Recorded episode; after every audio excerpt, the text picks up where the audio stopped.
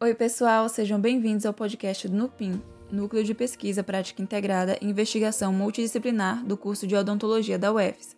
Eu sou Larissa Bispo, estudante de graduação do quinto semestre, e hoje você vai entender melhor o que são as doenças periodontais, quais são os sintomas, com foco na terapia periodontal. Fique sabendo já de antemão que, de acordo com o projeto SB Brasil 2010, o percentual de indivíduos com algum problema periodontal foi de 49,1% para a faixa de 15 a 19 anos 82,2% para os adultos de 35 a 44 anos, chegando a 98,2% nos idosos de 65 a 74 anos de idade. É possível observar um aumento da prevalência de doenças periodontais com o avançar da idade. A maior concentração de sinais de destruição periodontal nesse segmento da população pode ser um resultado do acúmulo de doença periodontal não tratada por longo período, ou seja, desde a juventude afetando o indivíduo na terceira idade. Mas o que são as doenças periodontais? São as doenças que acometem os tecidos de proteção e suporte dos dentes. Isso significa gengivos, ligamentos periodontais, cemento radicular e o osso alveolar. Uma gengiva clinicamente saudável, ela apresenta características como leve aspecto de casca de laranja na gengiva inserida, coloração rosa ou amarronzada, dependendo da pigmentação com melanina. Enfim, é uma gengiva que não apresenta vermelhidão, não tem sangramento, dor ou edema. Estes são sintomas indicativos de gengivite, que normalmente se desenvolve de forma indolor, mas caso não tratada, avança para a periodontite, que é caracterizada pela destruição do ligamento periodontal, formando as bolsas periodontais e levando à reabsorção do osso alveolar. Tudo isso pode resultar na perda dos dentes. A pessoa que apresenta periodontite, ela também pode encontrar dificuldades para mastigar, o que compromete a nutrição, além de envolver a estética e a autoestima, né? As doenças periodontais então influenciam bastante na qualidade de vida.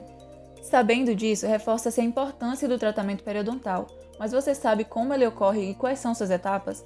Bom, primeiramente é feita a anamnese, que são perguntas direcionadas pelo profissional, e estas servem para reconhecer os sinais e sintomas relatados, a situação de risco à saúde e outras informações que vão fazer parte do prontuário clínico do paciente.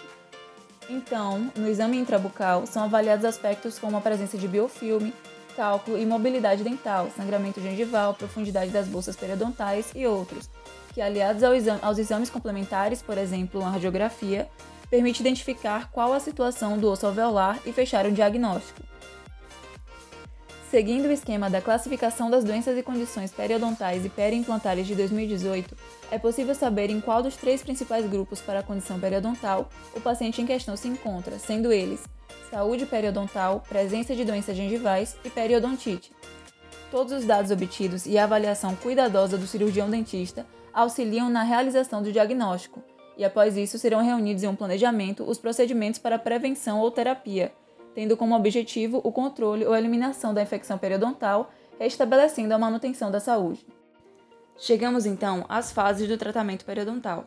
A fase sistêmica visa eliminar ou diminuir as condições sistêmicas, já que estas podem, além de influenciar os resultados do tratamento, gerar risco tanto ao paciente quanto ao profissional. O que seria um exemplo prático disso? É acompanhar se um paciente diabético está com os níveis de insulina controlados, orientar sobre o tabagismo e como isso afeta a saúde bucal e atrapalha a terapia periodontal.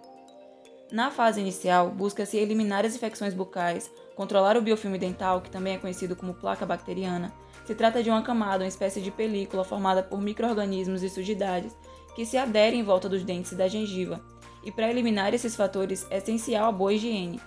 Então, numa conversa motivacional com o paciente, são passadas informações sobre como realizar uma escovação correta, como utilizar o fio dental e a importância da frequência desses hábitos. Alguns procedimentos, como raspagem e alisamento radicular, controle químico do biofilme ajuste oclusal são geralmente realizados pelo dentista como recursos de controle dos agentes que estimulam a inflamação. Também avalia-se a necessidade de extração dentária. A fase corretiva vem com medidas adicionais voltadas para as consequências de infecções oportunistas.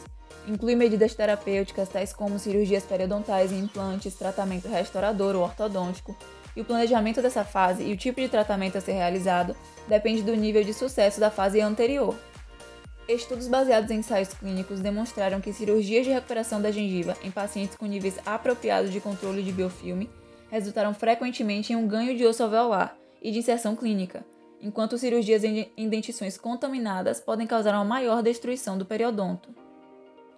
Já na fase de manutenção, também chamada de terapia periodontal de suporte, o objetivo principal é a prevenção, Para evitar que a doença se estabeleça novamente, cada paciente deve ser acompanhado durante um período com intervalos regulares, e nesses atendimentos, durante a fase de manutenção, deve ocorrer a avaliação dos locais profundos com sangramento à sondagem, a instrumentação desses locais, a aplicação de fluoreto para prevenção de cárie e a reinstrução de higiene oral. Durante todo esse, esse processo, o paciente deve estar comprometido com o tratamento, zelando por sua saúde conforme as recomendações do seu cirurgião dentista. Concluída essa fase, é marcada uma data para reavaliação, quando aqueles pontos investigados para o diagnóstico serão inspecionados novamente em busca de uma melhora nos índices e sintomas encontrados anteriormente.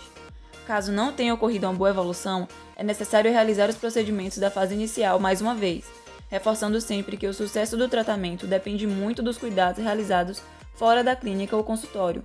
Por isso, é fundamental que o paciente também esteja motivado e comprometido com o seu tratamento. Concluímos então que é fundamental manter a saúde bucal e, consequentemente, a saúde dos dentes. A doença periodontal é uma infecção microbiana e pesquisas têm cada vez mais demonstrado ser ela um importante fator de risco para doenças graves, como doença cardiovascular, doença pulmonar e diabetes, bem como para o nascimento de bebês prematuros e com baixo peso em mulheres na idade fértil. Você se interessou pelo assunto? Siga o perfil do Nupin nas redes sociais. Através delas, compartilhamos conhecimento sobre ciência e saúde retirado de fontes seguras. Fique à vontade para aproveitar o conteúdo. Até logo!